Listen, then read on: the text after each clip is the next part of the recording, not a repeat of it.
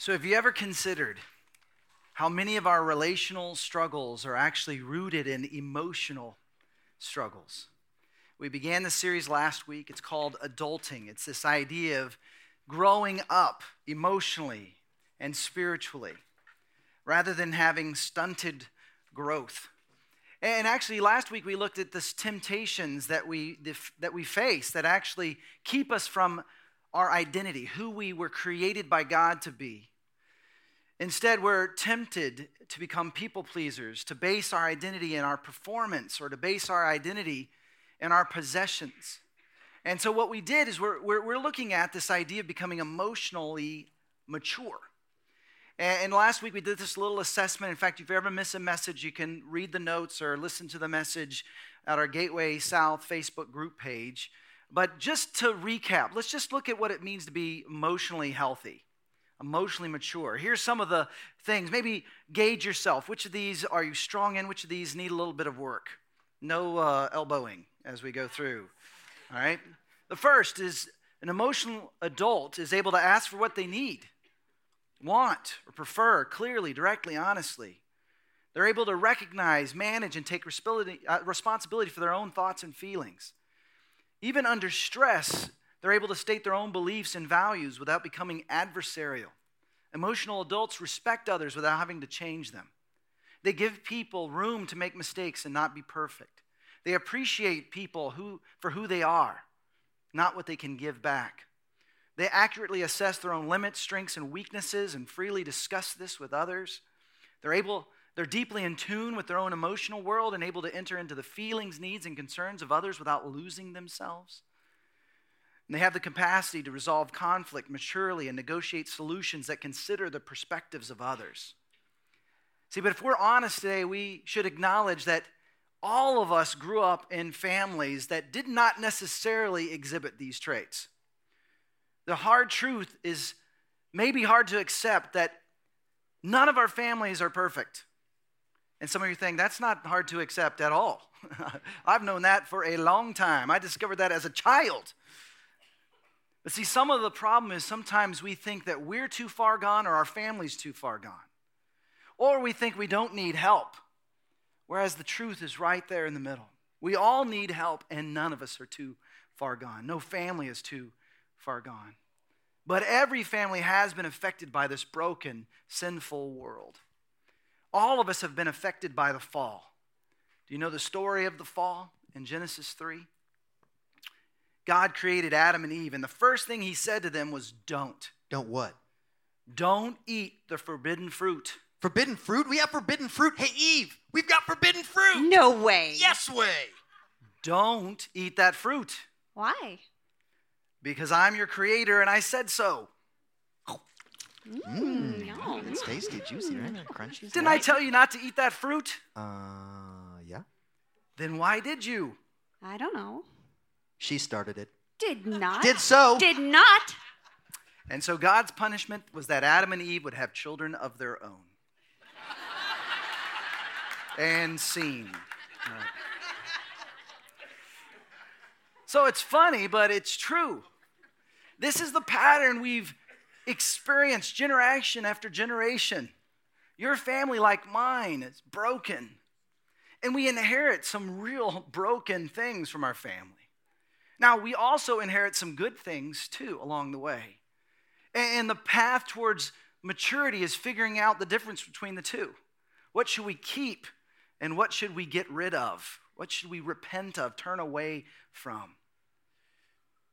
See, too often we give barely any thought to the home from which we've come, unaware of how the brokenness has affected us unaware that generation after generation has faced some of the same struggles with alcoholism and abuse, shame and guilt, broken relationships. See, but emotional growth to maturity won't happen unless we acknowledge the baggage that we have. Now, we don't have to carry that baggage around. See, God can bring us healing, but that healing doesn't necessarily always happen immediately. Sometimes it requires a process.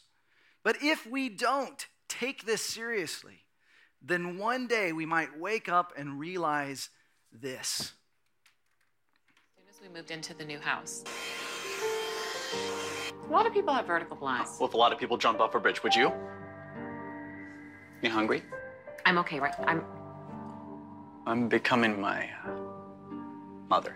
It's been hard, but some of the stuff he says is actually pretty helpful. Pumpkin, bundling our home and auto insurance is a good deal. Like buying in bulk. That's fun, right?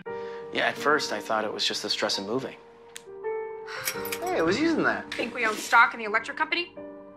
I will turn this car around right now. There's nobody back there. I was becoming my father. It's been an adjustment, but we're making it work. You know, Progressive.com makes it easy for us to get the right home insurance. Progressive can't protect you from becoming your parents, but we can protect your home and auto.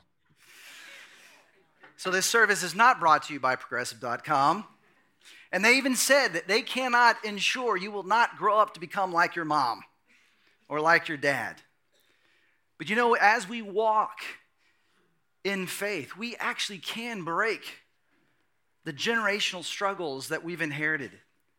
But it's important to know that growing up in these broken families has shaped us for better and for worse, both. Our family of origin has sowed into our conscious ways of living life, some that are in line with God's ways, others that are against what's best, what God wants for us. And what happens if our parents never grew up emotionally or spiritually into mature adults God intended? That's what many of us face. But we can choose. We can choose what the future looks like. With God's help, we can choose the best of what we've inherited and turn away from that which we have not. Now, some of you might feel a bit of resistance. This just sounds like psychobabble. And shouldn't we just honor our mother and father and then it all sort of works out? And of course, the scriptures do say in Ephesians 6 honor your father and mother, which is the first commandment with the promise that it may go well with you and that you may enjoy long life on earth. But whenever our parents lead us against God's ways, whenever they make choices, our grandparents or great grandparents, it actually does affect us. It does hurt us. And sociologists and scientists have tried to figure out is this a nature thing or a nurture thing? And, and although it has not yet been decided, the scripture said this a long, long time ago. Exodus 20 the sins of the parents lay upon their children. The entire family is affected, even children in the third and fourth generations of those who reject me. But I lavish unfailing love for a thousand generations on those who love me and obey my commands. And some of you may be thinking, well, this isn't fair. Why should I inherit the mistakes of what others have made before me? I have nothing to do with that. And the answer is you're right. You had nothing to do with that, but no family has gone unscathed.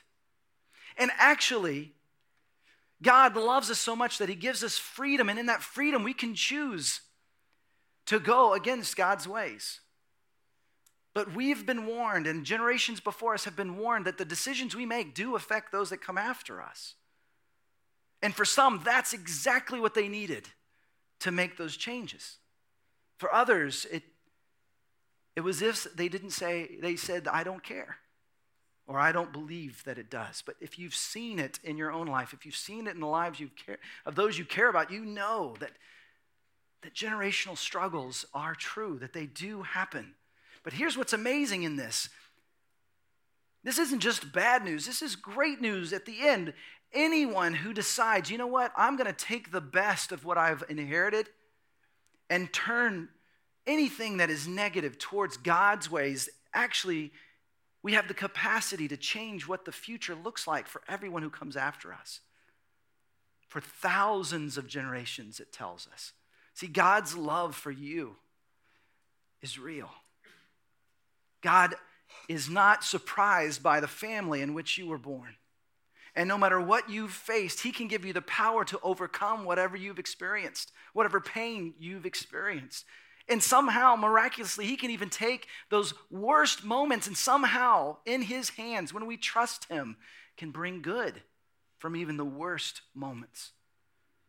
Last week we did an experience together. It was with a white stone. And this week we have another experience to help you kind of move forward in this journey, but it's going to take a lot more work. And in fact, every week we have these out at the Connect spot, this little next step sheet. And you can always go to gatewaychurch.com slash next steps. And I want to walk you through a, a, an example from the scripture of someone's genogram. It's this idea of charting your family, both the positive things that are passed down and the negative. So let me start with Abraham. We've talked a lot about him in the last few weeks. Abraham was chosen by God, he was blessed by God to be a blessing to all peoples, all nations. And so we see this genogram right here. And again, it's on the back. You can follow along and do your own sometime this week or in the weeks to come. But Abraham was married to Sarah, but you see that little arrow pointing to Hagar. If you don't know that story, he also had relations with Hagar, and they had Ishmael. But Abraham and Sarah had Isaac, and Isaac married Rebekah, and then they had children, Jacob and Esau, and then you see Joseph, and, and you can kind of chart some of the good that came through. For example, let's start with the good. Abraham, knowing he was blessed by God, passed along a blessing to Isaac, who passed along his blessing to Jacob, who passed along his blessing to Joseph. And there's something good about that. Each of these men knew they were chosen by God and, and had a purpose. But there was negative things passed down, even by this hero in the scriptures. Abraham, apparently felt his wife Sarah was very beautiful. And so twice he actually lied about her identity, afraid that the king that he met would kill him to be with his wife. So he called Sarah his sister. Don't do that, by the way. That's not a good rule of thumb. They don't like that. Wives don't like to be referred to as sisters. And so he lies, and guess what? Isaac learns to lie. And in fact, Jacob was named liar. His name literally means deceiver. And then his kids all lied about what happened to Joseph. You see, deception started going from generation to generation. But then, not only did deception pass through, but there's this favoritism. Yeah, it was neat that there was a blessing, but this blessing actually caused the others to hate, caused jealousy, caused friction between brothers. But also, we see another struggle passed along these broken relationships, trouble in marriage, adultery, pass from generation to generation. But here's what's amazing see, there's a guy named Joseph. And when he was tempted to have an affair with his boss's wife, he said no. When he could have taken revenge on his brothers for the evil they did, he said no. See, Joseph, because of his faith, was able to start a whole new life for everyone who came after him. That's what could happen for you and for me. When you and I begin to become aware of the patterns in our life, the good and the bad, we can begin to make choices that forge a new path. And we don't have to do this on our own. In fact, the scriptures tell us we, each of us in this room, are being invited into a new family with a new heavenly Father. No matter what generational sins and patterns have passed on to you, we can break these chains when we join this new family. Listen to these words in Hebrews chapter 2. We discover this redemptive family, a family that is healed and has the power to bring healing to those around them. In bringing many sons and daughters to glory, it was fitting that God, for whom and through whom everything exists, should make the pioneer of their salvation perfect through what he suffered. Both the one who makes people holy and those who are made holy are of the same family. So Jesus is not ashamed to call them brothers and sisters. See, God entered into time and space, lived among us, taught with authority, brought healing to people.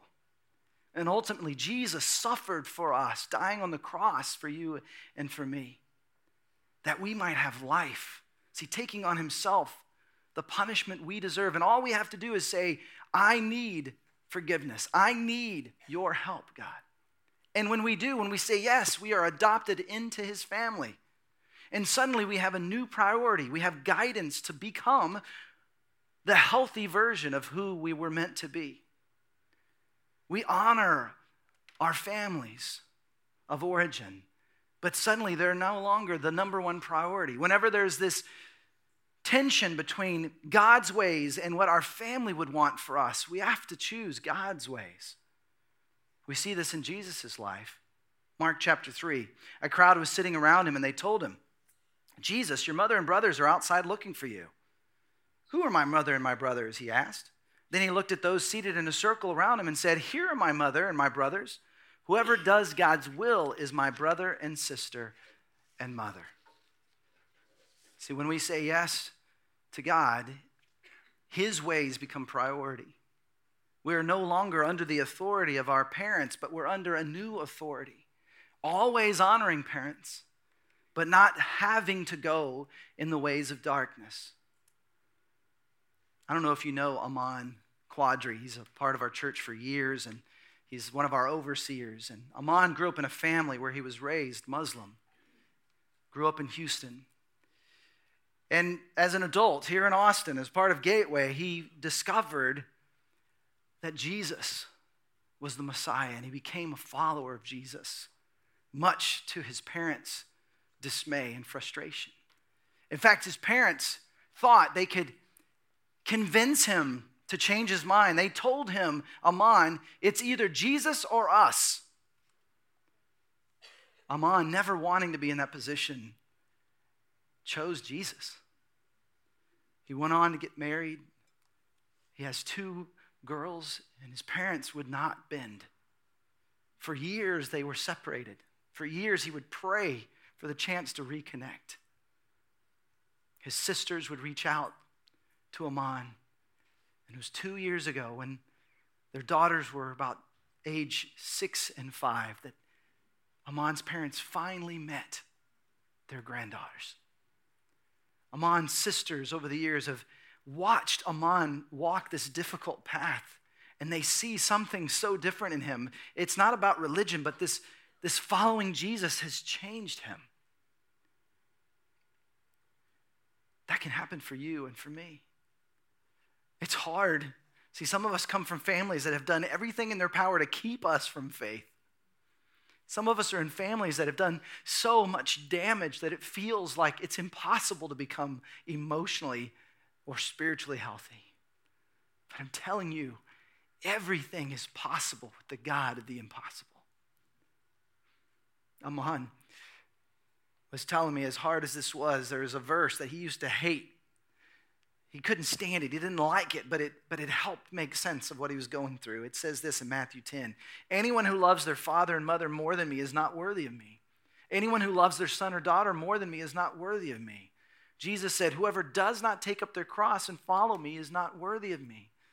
And what Jesus was saying is this idea of taking up a cross means taking up that cross like Jesus did, it means dying to yourself. We need to die to the old ways those destructive things that we've inherited from our families. We need to die to those habits, die to those selfish desires in order to become who God wants us to be.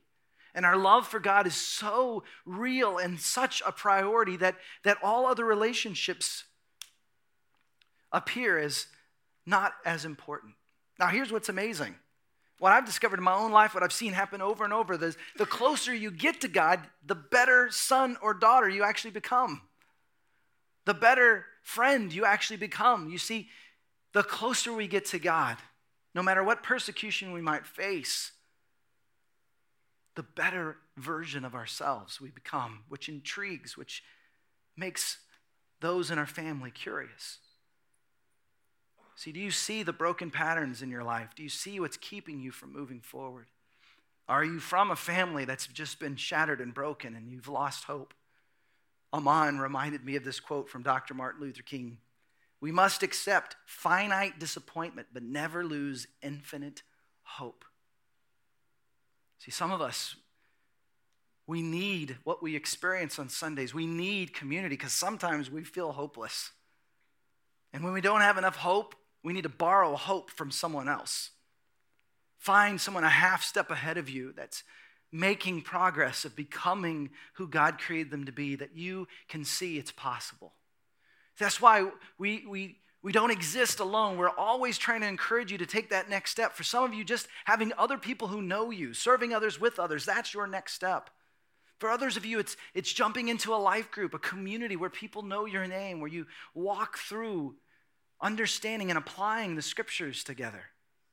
We even have classes. Maybe that's your next step. We have these classes. Just go to gatewaychurch.com slash restore and you'll see the classes, the options that we have here at Gateway South.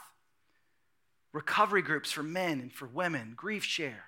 We have classes at the North Campus for folks who are wounded from the past, a divorce care, a recovering from an affair, marriage built to last, or even for those who are seriously dating or engaged, something called soulmates. All these are options to help you navigate this so you don't have to go through this alone.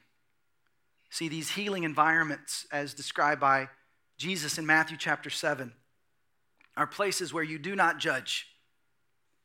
He says, or you too will be judged. For in the same way you judge others, you will be judged. How can you say, Let me take the speck out of your eye, when all the time there is a plank in your own eye? You hypocrite, he says, first take the plank out of your own eye, and then you will see clearly to remove the speck from the other person's eye. So, in everything, do to others what you would have them do to you. For this sums up the law and the prophet. See, Jesus is saying, just stop judging other people, stop blaming other people, take personal responsibility for your own struggles, and create the space where others can be honest about their issues, just as you and I need to be honest about ours. And in those healing environments, we can find healing. You know, I've been working through this genogram and reading the book, uh, Emotionally Healthy Spirituality, that we've been talking about. And this process has been very insightful and helpful. One of my struggles is connecting my head and my heart. Just this disconnection with my feelings. I was never allowed to express my feelings. I was never really allowed to, to, to be myself without getting into some sort of trouble. And, and as I was looking at my family, you start to see how this has been a pattern. We have a lot of other problems too, but this is just one of them we have time to talk about. And I love my grandfather. He passed away about 11 years ago. His, we called him Pawpaw. I'll show you a picture of him. But everyone else called him Frosty. Maybe you can see the resemblance. We had similar hairstyles. and he was the life of the party. Everywhere we went, everyone knew him. And yet, he struggled with alcoholism. He had a nervous breakdown, was in a mental institution for a while. He had this, this rage, this anxiety kept us at a distance. I remember how he would hold up his glass of sweet tea there in San Antonio and he'd shake it. My grandmother would jump up to go fill it back up. My mom said even when she was a little girl, he would whistle and she'd come running and then he'd tell his friends, See, I told you she'd come.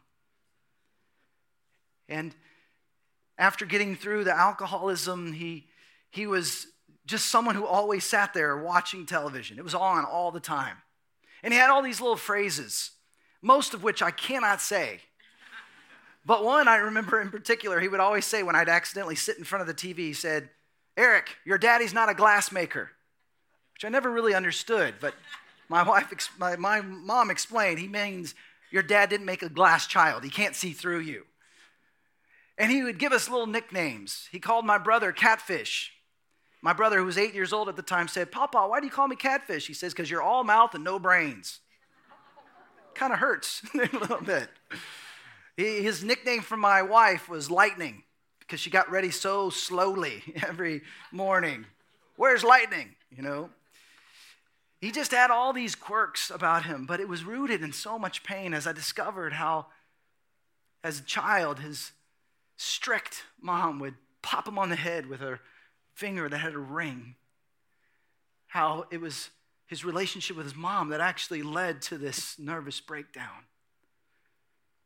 See, there's so many things I love about my grandfather, but there's so many other things that I don't want to experience or even to pass on. I'll show you a picture of my mom. Here she is as a little girl in uh, San Antonio, Texas, and and she grew up and she wasn't allowed to express her emotions.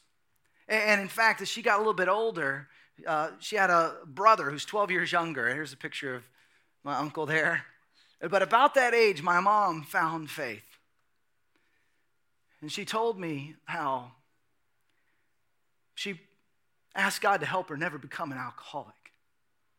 There was a fight inside the house, and she was so scared, she ran outside and she began praying, God, please give me a husband nothing like my dad. See, it was into this family that I was born. Here's a picture of me. Same hairstyle back then. Actually, I did have hair. I have proof. I have another picture. I don't know if we can pull that one up. There I am. Look at all that hair. Which, by the way, that's a perfect example of how we grow up at different stages. Like I had a big old adult teeth, little kid head, right? But this was the family in which I was born into. I didn't get to choose this family. You didn't get to choose that family. But I had a mom who decided not to become an alcoholic, never to give control to a substance, who decided that faith was more important than taking on what she inherited from her family. Now, my grandfather did a lot of great things too. He was an umpire, baseball umpire, which I always thought was so cool. When I'd walk in, he'd say safe or out, you know, and he would always get me little silver dollars with the year of my birth. And I love money. And I love that he was thinking about me. When I was driving in high school, he would get me these little diamond shamrock sheets that had all the little stickers I needed to get a full tank of gas for free. He spoke my love language. See, there are things from my grandfather I want my children to experience. There are other things that I've inherited that I have not yet overcome, I don't want my kids to experience. And so, as I realize this disconnection between my head and my heart, I've realized that I have emotions I've stuffed down. It's like I've been buried alive. And I've told my wife, even yesterday, hey, as I learn to express my emotions, it's going to come out a little awkwardly, might even hurt. Just give me some grace as I try to learn to be emotionally healthy. What have you inherited? What have you just embraced as if it has to be true of you when in reality God wants to free you from that very thing? And it takes some work. See, sometimes God heals us immediately, but other times we're healed over the course of time. Just like a physical injury sometimes might require some sort of rehab, some sort of effort, week after week, month after month, to finally get back to health. Sometimes emotionally, we're so damaged that it doesn't just happen immediately, that we need to take the time to invest in becoming healthy. And that's what we want to help you do. And I can tell you, in my experience, going to a counselor, going through the 12 steps, with others, being in a life group, serving others with others, these have been incredible parts of my life, helping me see what I could not see in my own. See, the problem is these struggles from our past we inherit, we just take them as if they are what is true when they don't have to be. We can be free. Listen to this prayer in Psalm 79. Do not hold against us the sins of the fathers. May your mercy come quickly to meet us for we are in desperate need. What I love about God is that He loves you enough. He loves me enough that He put us in our family that we might experience His healing. So we can bring that healing to everyone older than us and bring that healing to everyone who comes after us. You can be the one who breaks the struggle. And guess what? As we find healing and bring that healing to our family, our families that are healed can bring healing to our city, bring healing to our country. What is God wanting to free you from?